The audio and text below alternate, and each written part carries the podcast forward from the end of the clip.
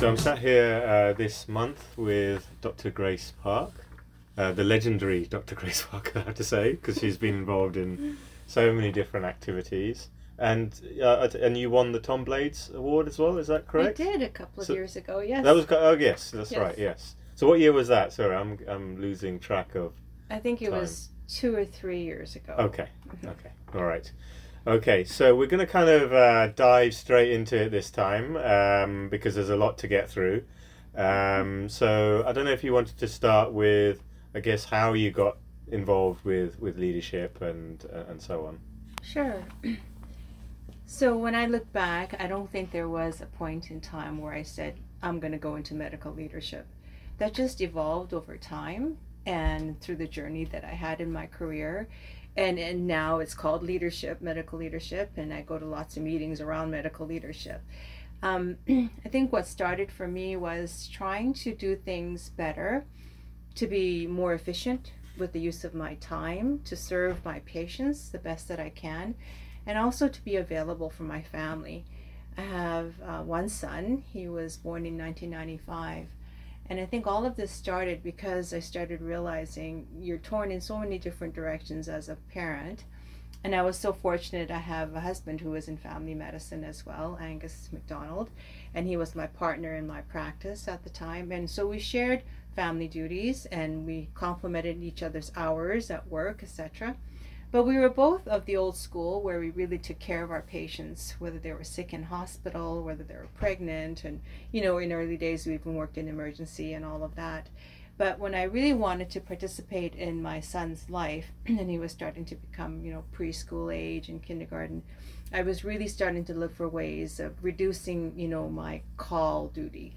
And doing maternity was one of our big things, and I loved doing maternity right from the beginning but it meant that every night I'd go to bed and I would just pray that I wouldn't get called that night with one of my patients going into labor because in those days a lot of GPs did obstetrics and we took care of our practice. So mm. anybody in our practice that was due or was having some premature, you know, complications could call and they would go into the hospital and they would call you because you're on call for your maternity patients.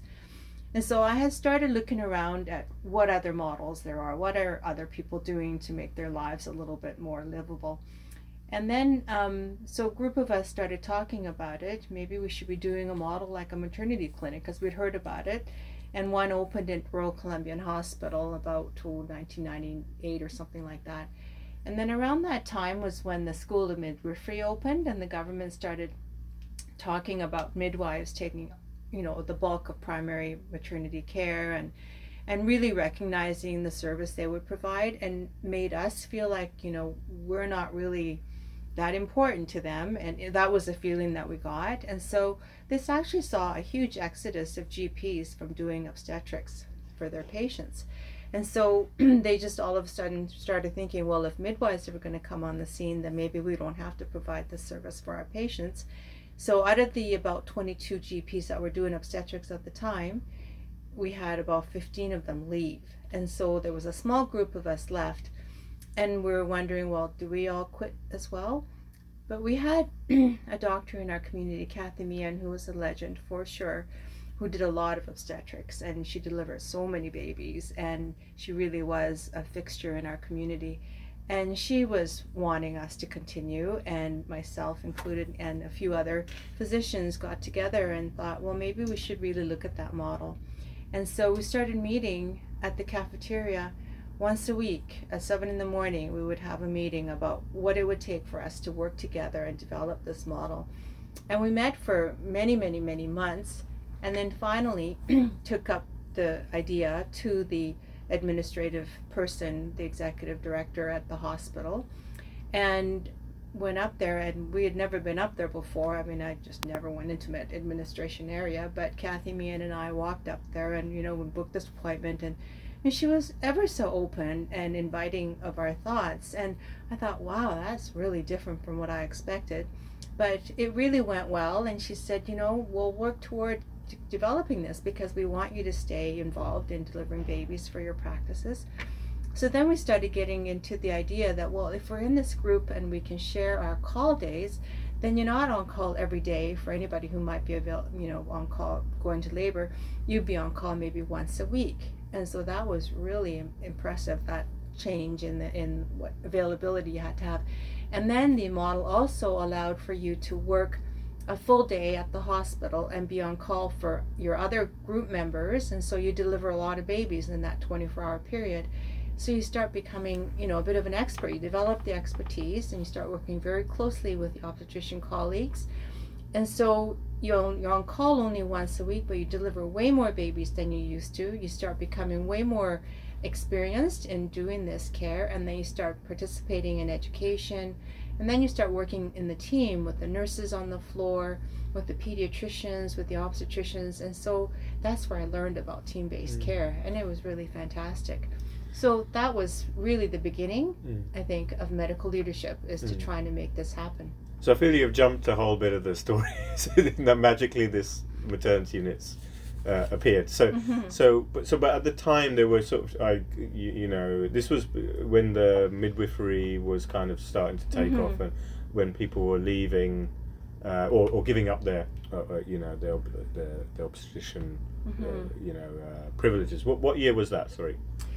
So roughly. we opened the maternity clinic in year 2000. So it would have been like okay. 1996, 97 ish okay. when we were starting to see the transition. Okay, all right. Hmm. And so at the time, where you know, was there, um, you know, what, what you know, what were the sort of broader challenges in terms of, you know, what where were things at in terms of was there was there feeling that there was no future in terms of maternity here, or, mm-hmm. you know, from a broader lens, you know, yeah. or was it, you know, what was going on? Well, I sort of was just, you know, hunkered down into my practice yeah. for the longest time. But then I did go to a meeting mm. with Jan Christela, who was one of our obstetricians at the time with Fraser Health. Mm-hmm. And they were talking about closing the smaller maternity hospitals because mm. they couldn't afford to keep yeah. them open or they didn't have enough specialties to cover them. Mm. And then they, they were asking us, what's what are your thoughts about, you know, making this more sort of doable in our health system. Mm-hmm. And I said, well, we can consider all kinds of things except shutting down obstetrics at Peace Arch Hospital. Mm-hmm.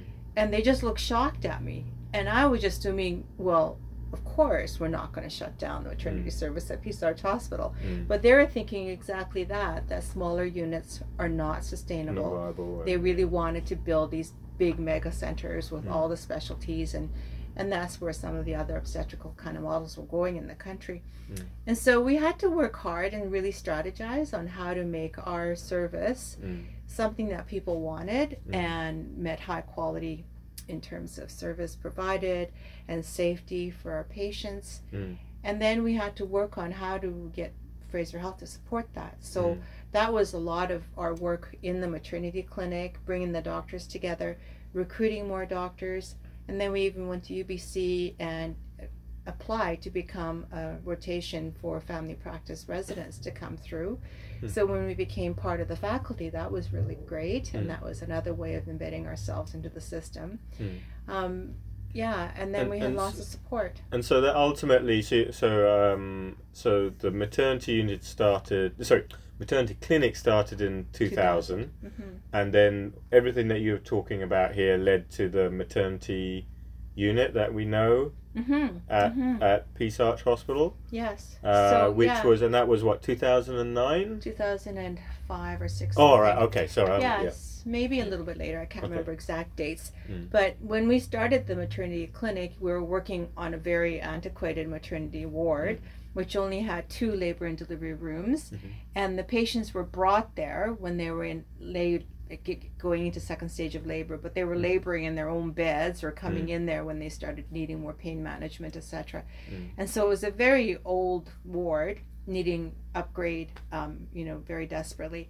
And so we started working with the foundation, and the foundation took interest and really mm. wanted to use, you know, maternity as an example of how the community can come together fundraise and develop a program that's top notch and one that's you know sustainable so at one of these foundation meetings where i was thanking the foundation for funds that we used to purchase um, you know um, oh, incubator beds and that kind of thing. Um, they approached me afterwards and said, "What would it take for you to have a really great maternity ward?" And I said, "Single room maternity service, single room maternity uh, units." And more of them because we only have two right now and we don't want to move laboring patients from the ward bed to the maternity labor room. And plus we don't have room in our labor rooms right now for a maternity ward for husbands to stay with their newborn babies and their wives. So we want bigger space for families to be able to participate. So then they started campaigning and raised five million dollars to develop the maternity ward that we have today. Fantastic. mm-hmm. And and so going on from from there, um, I think uh, you then started getting more involved in what would what was or would become the division. Is that is that correct? Mm-hmm, mm-hmm. So after we had that, all that work through the maternity uh, ward and the development and the renovation and everything else that took years and years, Mm. might have been close to 2010 by the time we opened the new ward. I started realizing how supportive the administration was and the foundation in terms of trying to um, meet our needs as Mm. physicians. Mm. And I also realized how much we had to offer as physicians to administration to improve the quality of care and to do things better. And so that's where I started taking an interest in medical administration to be an influence to the funders, to the bodies that actually make decisions about services and that kind of thing. So around that time, there was a call from Fraser Health, I believe. The CEO at the time, Nigel Murray, was wanting to take a group of people to um, New Zealand, and and we had started talking about forming a division of pra- Mm. family practice, sort of primary care kind of renewal was what we were looking at, and so we had this group of people that were invited to go to New Zealand to study their primary care system, and so we went, and Brenda and I went from from our community, Brenda Heffert, Mhm. and other communities, and I think a couple of people from Abbotsford came, and some Fraser Health people, and some Ministry of Health people. Mm. So we went to New Zealand and visited various um, cities. So So this is a bit of a uh, 10, 10 15 people, Mhm, mhm. and you kind of 10, went 12 as a, people, and we yeah. went, and it was partially supported by Ministry of Health, partially by Fraser Health. Mm. Doctors of BC was supportive of it, and Mm. so we had somebody from Doctors of BC and you know various different people that was interested in primary care reform. Mm. So we went and studied these different communities, what they've done there in New Zealand, and they were years ahead really and very innovative. And they had a funding model that was really different from us, where the government funded the division directly. The division is what their equivalent of division. So the group of physicians actually took the funds for healthcare, worked with local agencies like home health and other services, and developed new um, ways of care delivery, Mm. and then developed education and quality improvement. So they took on the role that the health authority has basically, but for their division of doctors. And so it was really interesting to see. And they were all so excited because they had a part to play Mm. in how they ended up working.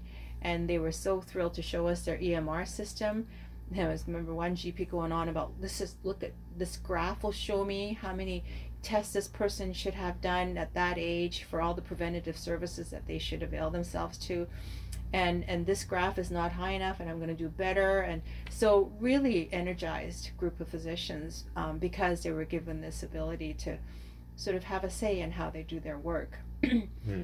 and then also they were really excited to um, you know c- provide care for their indigenous population the maori there Mhm. and um, so that's where i learned about social prescribing through social ambassadors that accompanied the maori um, elders Mm. to their gps and then went shopping with them for the proper diet went to the Mm. drugstore to get their medication that kind of support that you can provide through social prescribing which is what i'm currently interested in doing Mm, mm. So out there, the divi- well, their equivalent of the division, I don't know what they call them, but um, Mhm. they're a bit bigger. It sounds like they're a bit bigger they were bigger yeah and and perhaps b- bigger, better funded, or Well, they had more Yeah. funding flowing Yeah. because there were more physicians in Okay. their in Yeah. their groups. Yeah. I think they were called independent primary care IPOs or something. Mm. Anyway, I can't remember that either. It was a long time ago. And so they had um, quite a stream of funding coming through, Mm. and then they were in charge of how they did their, you know, electronic medical records, how they did their medication management. So, so the, the. EMR, they create. It sounds like they created that themselves. Some of them did, yeah. Oh wow. Okay. Mhm. Yeah. And then they were very entrepreneurial with the data that they collected Mm. in their primary care networks. And so they would pool the data from all their physicians in that group. And then they actually made the data available to government and other bodies that could use that to make decisions. Mhm. Yeah. So we, were, we, a bit more hesitant that, out, out here to do that, aren't we? Yeah, yeah, Yeah. Well, we don't. I don't think we have quite the free reign that they did. Mm. They mm. were. Okay, they were so really they had a bit more because they were pulling because they had some autonomy and control. Mm-hmm. They did. They had so they were creating those systems rather than it maybe coming from outside. Exactly. Yeah. Maybe that suspicion. Okay. Mhm, mhm. So okay, so so what, what would you say you? I mean, you mentioned social prescribing. What else do you think? Yeah. Well, so the division. learned Let me just yeah. finish that piece. Yeah, yeah. Sorry. So then, after we got back from New Zealand, um, we started working with Doctors of BC, and the GPSC developed, and then we started working with GPSC and looking at how do we form these divisions of family practice throughout the province. And Mm. so Abbotsford and White Rock were the first ones to, you know, um, um, develop a local corporation. Mm. So we became a nonprofit entity, and then we could develop all of the workings, and we had all the board structure, etc., developed. And then the rest of the province went that way as well. So then Division of Family Practice became such an important entity for the ministry to deal with community physicians. Mm. And that's where the GP for me came into place because they wanted to work at attachment and trying to improve, you know, the number of doctors and patients that it could have a GP. So all of those processes came into place, and that was a division of family practice um, setting, Mm. and that was around 2010, I guess. Mhm. Yeah. And So, then, so I was just asking, what did you Mhm. learn? I mean, you mentioned social prescribing and Mhm. uh, social ambassadors. What else did you learn from? What could we learn even now? It sounds like we could learn a lot now, even. oh yeah, from, we can learn trip. a lot. Mm. Well, I remember the um, educational events that they had in New Zealand. Mm. They actually brought the community of doctors together, Mm. and they would actually show the prescribing profiles of the doctors and show that some doctors were using meds that were really expensive and maybe not shown to be, you know, that much better than the, the Mm. less expensive ones. And so they actually try to minimize the amount spent on drugs. Mm. and so they use their local data to drive their education as well Mm. and to work together to really take responsibility for, you know, for finances. And so that was a huge part of what they did as well. Mhm. So um, coming together with local needs and what's important to the local doctors was hugely energizing. So Mhm. I really learned that a lot from there. Mm. And then, of course, the Division of Family Practice is pretty much doing that, and we're evolving over time, of course. So that was the other piece that I learned. But the social prescribing piece was just fascinating to me that you can take people that are vulnerable and really needing support, but maybe not have the health literacy, don't understand really what the doctor is talking about, don't really know why they have to take this prescription or how to take it. Hmm. And then really holding their hand to sort of show them, you know, maybe until it becomes ingrained as a habit, these are the foods that you should buy more of, and these are the foods that you should have less of. Mm. And then this is how you take your medication in the way that it was prescribed so that it makes a difference to your diabetes and you Mhm. don't just take them, you know, a handful at a time. You do it in the way that it was prescribed. Mm. So all of this sort of education at a one-on-one level was so important and provided by a layperson. Really some of them may have had, you know, social work kind of background, but they were usually people in the indigenous group Yeah. that may have been like a, a leader in, you know in their uh, community and they would take turns and, and take their patients their elders to the hospital Mm. and do that so that idea stayed with me and then just recently as i've been working on projects for frailty management in the elderly how do we support people so they don't become frail how do we reduce social isolation and support people that are vulnerable that don't have the health literacy and social determinants of health come into play, all of Mm. those things. So that's when we developed the CARES project, which Mhm. is looking at frailty prevention Mm. by working with GPs and doing frailty assessments, and some GPs have taken up more than others. And then, along with assessing what health problems they've got, we look at what social problems they've got. Mm. So, do they have enough money at the end of the month?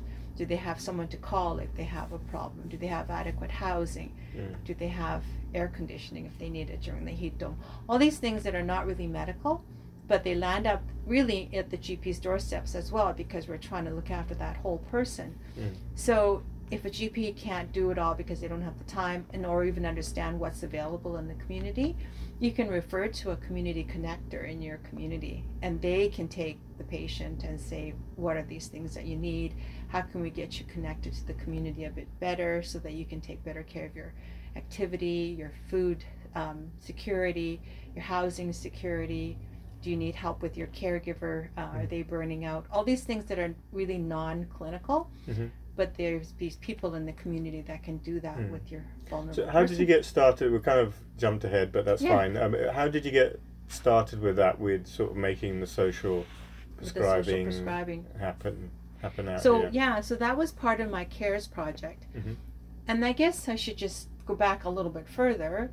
So after I uh, did the, some work with the Division of Yeah, Family Practice, I started really taking an interest in medical administration. Mhm. And by that time, I'd been working as a family physician for 25 years or so. And so I just started looking at what there is in terms of medical administration, started noticing the people that are doing medical administration at the health authority.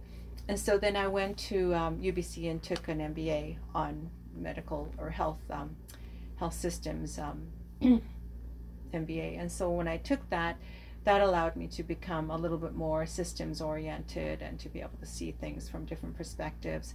So with doing that, I got connected with Fraser Health and and when I finished that program after I got my MBA, I applied for a position as a a medical director in the home health program, so community health services. And that was when Fraser Health was going through some change as well. They really wanted to bring in a whole lot of physicians into their leadership structure. So that was a really great timing for me to sort of go into that. And so, being a family physician from the community, it made sense for me to work in the community with our home health staff. Mm. And so, I've been part of that for the last 12 years. And so, as I started working with home health and working with home care nurses that, that provide care for seniors that are vulnerable and living in their own, really I started getting interested in frailty there Mm. because I kept thinking there's way more that could have been done Mm. at the primary care level because that's always the lens that I wear is as a primary care physician. And so I learned about frailty prevention, and then the um, health authority wanted me to go to do a program, um, a quality improvement program called Extra, and that was executive training in research application. And so Fraser wanted to send a handful of people to Mont Tremblant and work with um, just learning about research. Mm. So I did that, and so it was a fellowship in uh, research application. And one of the things that we had to do at, as that part of that program was come up with an implementa- implementation project, and that was CARES. And so that was community actions and resources empowering seniors, and that was all about preventing frailty. So that was the CARES project, and that's what I started talking to divisions of family practice about after I came back and developed it over the number of years and that's just been over the last five years i've been working on it Mm. and then as i started working at what frailty prevention there is and the measurement of frailty i looked at frailty tools Mm. and that's where we saw health deficits but also social vulnerability index and that you needed to apply that same lens to social determinants of health if you want to keep that person healthy. And as they age more and more you'll see social isolation which impacts their health. And more and more there's malnutrition and decreased activity level. And so just looking at what things are evidence-based to prevent frailty so good nutrition exercise and social integration those are the elements that we wanted to promote through social prescribing so then I went to Oxford and took a course on integrated health and saw a community near Oxford doing social um, prescribing because Mm. that's where it all started. And so Mm. learned a lot about social prescribing there. And so we're working on it now in Fraser. So with some divisions, they've really embraced it, and a lot of the GPs are doing social prescribing. We have a connector in every community in Fraser. And then also from the hospital now, we're Mm. doing social prescribing. So what does that look like? So when you talk about social prescribing, you know, I think you mentioned it in the New Zealand context. So Mm-hmm. are they so the um, so yeah, do you want to expand on that? What- what does it actually does it look, look like, like? for the person? Yeah. And so, yeah. A, so a patient or a senior Mm. can self-identify and say, "Yeah, I'm not really not getting out," but that Mm. doesn't happen. You just see people that are isolated. yeah, yeah. But as a GP, we come across people that Yeah. really are isolated, don't have any family, maybe living out in the boonies by themselves, and you know they're not socializing at all. And so there you can actually talk to them about, you know, what would it take for you to get out to join Mm. a club or walking club? What would it take to get you to do some exercise, even get up and go classes? And you don't have a whole lot of time in the office, but you can make a referral to a seniors community connector just on pathways.ca. Mm. You can look up social prescribing in your community and get the referral and send that off. And then the connector will pick up that referral and call the patient. okay. And then because the patient has spoken with you and given consent to do this, the connector is able to have an interview and like over a period of many weeks to see what it might take for them to get out and do a bit of activity or get join a social club or if they Mhm. are having issues with transportation or food security they can start looking at what resources are available to them in the community Mhm. so it's addressing a whole lot of things like even not being able to pay rent Mm. they can work on rent subsidy Mm. if they've lost their driver's license they can help them to fill out the HandyDART forms and Mm. whatever else is required and support them emotionally and they have volunteers that will do you know social visits friendly Mm. visitors that kind of thing so they actually feel like they've got somebody to call Mhm. and somebody who cares enough to call them on a weekly basis Mhm. and then they send a note back to the gp saying i'm seeing your patient and she's agreed to be doing these activities and so then you can support them as well and encourage that further because the Mm. whole idea is to motivate them and support them so that they continue with that healthier lifestyle. Okay. And and these connectors, they're sort of employed. They're Through- hired yeah. through the community organizations. Mm. And so we've, um, Fraser Health has collaborated with um, United Way. So my team doing the CARES project, Mm. I was presenting the CARES project in an audience about senior health. Mm. And somebody from community based service organization came up to me and said, We want to partner with you. We Mm. think that your project already has all the makings of connecting vulnerable seniors Mm. to community activities like exercise, which was the biggest thing we're promoting was exercise in the beginning. Mm. And so she was saying that the government was recognizing this as well and has some funding set aside. And so through United Way, they were going to make grants um, available Mhm. to all the communities in BC. And so because we had the CARES project in BC, we got like half of the grants that were coming out to the province. And so we were really blessed to get a lot of funding. Mm. And then these funds went to a community um, organization like Come Share, which is Mm. called Brella now in Mm. White Rock. And so there they get the grant. They were had an expression of interest and then they were chosen to be the place to have this grant. Then they hired a connector Mm. and then they would manage the connector role. And so it's outside of the health authority, it's outside of the division, but they support both. Mm. So it's a really great collaboration. And so, sorry, I'm, I'm probably asking. Is it, this is uh, the the social prescribing? Is it purely for um, older older people? Right or can now, you mhm. right at the moment? Okay, is there any plans? So the project some- that yeah. I've done, the project Mm. that I have been working with with my little team Mm. has been on seniors, Yeah. and so I work with the Healthy Aging portfolio at Mm. United Way. Mhm. So that's people over the Yeah. age of sixty-five. Yeah. But they will take people that are maybe disabled and a bit younger, Okay. and in the Aboriginal communities, we'll go with fifty-five as the cutoff age. Yeah. But people with mental health um, conditions and other disability situations, the community organizations will still support them, but maybe not through my program. The Yeah. program that we've set up is Yeah. specifically for For seniors. seniors. now. Okay. Mhm. All right. Okay. So you, you can so the uh, social prescribing is also kind of built into our PCN Yes. uh, service map. So if you're Yes. referring people uh, for frailty or other issues, this that you know that the nurse as the PCN nurse as they get involved Mhm. may well sort of help Yes. with that referral. Absolutely. Yeah. Yeah, so the referral can come from the PCN nurse or it Mhm. can come from the family physician Mhm. or it can even come from caregivers, family members, etc. Mhm. Mm-hmm. Okay, so um, so coming, we- we're going to go backwards again in the story, which is your sure. division. So you got so basically um, after your trip to New Zealand, Mm-hmm. uh, you got involved with the division itself in terms of you were on the board and Oh yes, and this yeah. this kind of thing at the right at the beginning sounds like the very yeah. first, yeah. Yeah. So there were three of us that were like hardcore division um, advocates. That was myself, Brenda Hefford, and Steve Largakis. Yeah. So the three of us would meet and work together, and we were at the lawyer's office getting ourselves incorporated and that kind of thing. And then we built out the staff that was required to support us. You know, we had an executive director that would work with us and somebody, and then the team gradually grew over time as well. But the first, you know, board of directors, we were all three of us on there and recruited a couple of other physicians to be on the board of directors.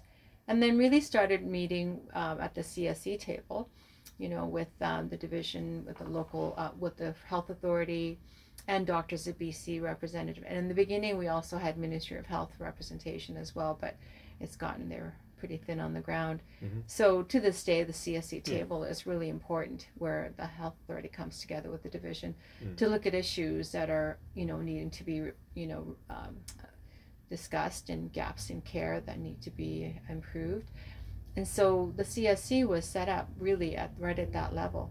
So we were So there. in the stands for Collaborative Services Committee. okay, yeah. So just to, so so that's an ongoing committee. So right. I'm I'm I'm on it. So Mhm. the, the usually the division chair, and then the ED, uh, local ED. So that would be Kathy Weeb. Kathy Weeb at the hospital. Yeah, Mhm. and of course you're on there as well. But we'll we'll come to that story in a bit. Yes. So Yeah. yeah.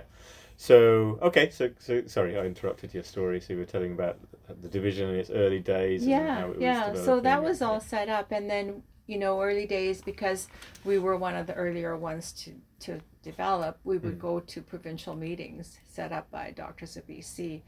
So we were, you know, downtown quite a lot for these meetings. Mhm. And um, talking about our experience and talking to other communities, many of them rural communities, trying to come together with their doctors. Mm. So it was really exciting to see other communities come together and really wonderful to see GPs who are so used to being just isolated individual practitioners all of a sudden come together and recognize they have a voice when they come together at the table Mm. and they can actually pool their ideas and prioritize them as to what they want to work on together with the local you know health authority um, administration Mm. And so somewhere along the line, you got you did an MBA. Is that, is Mhm. that correct? hmm So how do you tell me? So that was back in tw- 2009 and t- finished in 10, Mm. yeah, 9, 10, somewhere around there. Yeah. So that was um, around the time that I was thinking that I would like to do more administration. And then I was also leaving maternity because we had recruited some new doctors. A lot of them, having gone through the family practice rotation, wanted to come and join us. Mm. So we were really fortunate, and we got maybe three or four young doctors to join our group. And so, in doing that, I kind of phased myself out, and I realized that I was getting older, and maybe I don't really enjoy staying up all night once a week. It's, it was what I was doing. And then also with my family, my son was getting older, and I wanted to be more available for him as he was preparing for university and all that. So I really wanted to shift over to doing less obstetrics, less call, and then trying to be a bit more flexible in in the hours that I worked. So then I heard from a colleague that she had um, just completed this um, MBA in healthcare put on by Sauder School, and it was downtown campus, and it was you don't have to be there every day. You can be there every second week for an extended long weekend, and so time away from work, you know, you could manage it even if you're working. But then I ended up taking six months off from my practice to be able to do the work, Mm. and it was quite rigorous and very applied business, um, you know, principles in healthcare. So I learned an awful lot, and the class was made up of all kinds of different people not all of them in healthcare, but Mhm. most of them. Mhm. So that was really an eye opener, and then just getting a sense of, you know how many perspectives there are in, in the world it's Mm. not just you as a physician Mhm. where we used to always think you only had the right perspective you, but you go to school and you realize you're just one Mm. of many voices that need to be in the room And then, uh, so you got, you, you, you know, you've kind of touched on it, but you, you took on uh, a more involved role with Fraser Health, yes and and that was as a that was as a yeah. program medical director for home health okay, So that's working with community health services. Mm. And again, when I first started, you know, I didn't know a, a whole lot about it, but um, you learn over time. And, you know, it took a while before I felt like I was being of some influence, probably a good two, three years before I understood really what was going on. But right at the beginning of my tenure, we were working on integration with primary care practitioners. So, what we were really wanting to do was have home health nurses connect with primary care practitioners in the community around a given population, the same population that both of them would serve. So, before that, it used to be case managers managing all these patients in a certain geographical area. And with those ma- number of patients she might have, like about 100, she would have maybe 85 GPs that were Mhm. attached to those 100 people. So we rearranged all of that, and so we had case managers aligned with GP practices. And so a case manager would only have at very most four or five GPs that she would get to know quite well. And so she we just shuffled all the cases around and so that it became possible for the case manager to meet with GPs on a regular basis and talk about the number of patients that they had in common and then get the GP involved in care planning and directing their care as the patient got older. So that was really foundational with that, and GPs really liked that. And so my role involved engaging with all the divisions of family practice in Fraser Health, talking about this new program, and then getting the doctors to be interested in participating in the care of their elderly patients that are at home. Mm. So that was um, beginning parts of it, and then gradually program management kind of went out of favor and now is decentralized. And so I still have a regional role, which means that I can participate in any community, Mm. but each community has its own sort of leadership structure, and so they have their own executive director and the directors at the hospital that they kind of oversee the community programs. Mm. So there's still kind of touch points along the way through all the health authorities, but the CARES program was a regional one, so I can go to any community and start talking about frailty prevention, and it makes sense to everyone. Mm. So that's been really a, a journey over the last 10, 12 years. Mm. And then since I've been doing the CARES project, because I've been talking about it long enough now, all the home health staff at all the uh, offices know that, that I have this interest in frailty. And then I started talking about social prescribing, and I go to the regional meeting where all the home health staff come and they know now about social prescribing. So, Mm. as, lo- as well as providing home health services like home care nursing and personal care, they make the referral to the local connector as well for Mm. social prescribing. So, I've been able to spread that through home health, spread that through the divisions, and so trying to keep it going, Yeah. and it's getting stronger. Yeah, yeah. So, so I wanted to ask. I mean, you again. I think at the right at the beginning, you kind of touched on some of these themes. Is is you know, is how how you manage to sort of find the time and the energy, I guess, to and balance everything where you were Mm-hmm. kind of doing all these activities. So to try and list them out: maternity clinic, maternity unit, division, MBA, Fraser regional, social prescribing. There's there's research Yeah. now I'm hearing, but but we maybe don't have time to go into that. So how how did that? You know, particularly maybe earlier on, how how did you manage to balance all of that with the family and and all the Mhm. rest of it? Well, I think for me it was it was always um, interesting to look at what else there was out there. Mm. And I worked, you know, nose to the grindstone pretty steady for 10 years as I Mm. started family practice. I started working here in 1987. And for a good 10 years, I was available every day of the week to, for my maternity patients. And, you know, and then my son was born in 1995, and I was starting thinking, well, maybe I got to do something a bit different but we didn't really know how to change and so it was just out of need to try and make my life a bit simpler that I started going toward this maternity clinic thing. So you were itching your own scratch, as they say, I, yes, trying to solve the problem that you were solving the problem that because nobody else Yeah. would tell me how to solve that Yeah. problem. Yeah.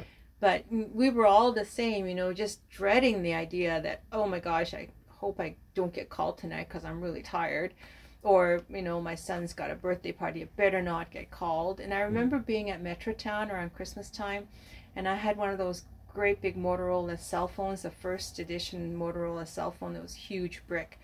And they paged me because somebody had come in labor and they were in early labor and I couldn't get my phone to work, so I had to go to a phone booth. And then as I was reaching for the phone, somebody grabbed the handle away from me. And so I was standing there thinking, somebody's paged me and I can't call them. I was in a panic stricken state. And so that's the kind of life it was. So by developing a system where we actually worked only one day a call and it was Mm. predictable, Mm. that was really so So- much better. Yeah. So really, a lot of the, where this is kind of coming from is is you've seen these problems hmm in your own practice, or you know what you were seeing yourself, and and kind of then over time gone out and Trying to find a solution. yeah, yeah, Yeah, and then getting support, you know, having an idea as a physician. I, I think this is something that I think your listeners should remember is that if you've got a good idea and there's a real need, Mm. you just need to make it known. You just need to get it to a place where it's heard. And as long as you have the energy to push for it and get like minded physicians to support you and work with you, administration will support you because they really want those medical ideas because we're the ones that are touching the patients. Mm, mm, mm. And how's in terms of your family and so on? How have they reacted to your, you know, particularly early on, increasing involvement with things and Yeah. Well, I was really lucky. My husband was very supportive Mm. of all the interesting work that I did. Mm. Um, he hated meetings. He hates going to meetings to this day. I, I quite enjoy meetings because I figure that's how you do your work. But um, because we were able to share our office Yeah. and share our hours and share our child care, we Mm. only had one child. Yeah. You know, if I had more kids, it would have been a different story probably. But Mm. between the two of us, we were able to juggle everything. Mhm. But there was always this pull that I should be doing less work. I should be trying to be home more. But you know, I needed to be stimulated also to try and do things that are interesting. So Mm. there was that part of it and um, yeah and you know when you don't have a whole lot of time you make the most of it don't you yeah, you make the most of what's so scarce and so all the time that i did have with my son as he was growing up Mm. i made sure i was at all his you know field trips from Yeah. school and all the camping trips and all of those things Mm. and you know he actually turned out to be a wonderful person he's a psychiatry resident now Oh wow. Okay. Mhm. Okay. Mhm. Wow. So I mean, there's a lot, a lot that you've just gone through. so, so um, yeah. No. Thanks. Thanks so much for for your well for your time for Oh, coming and pleasure. sharing with us. But but really an incredible uh, story. As I say, we didn't.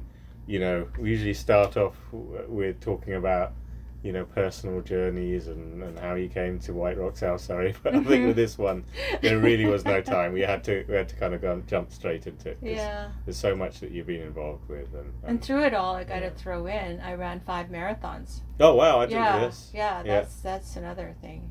Marathons. Which really one? Which ones?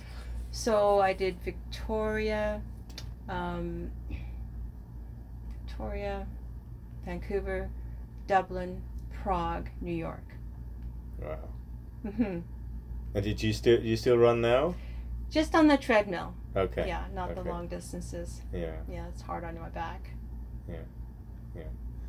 So uh, with that, we'll kind of um, um, wrap up. But thank thanks again. Thanks once more for all You're very all welcome. of your involvement and And thank and, you. and I think for me also really kind of somewhat inspiring that you know you can that it is possible to make these things happen. Hmm and, and to uh, to work with partners work work and and make all of these things possible. Hmm thank you. Thanks again. My pleasure.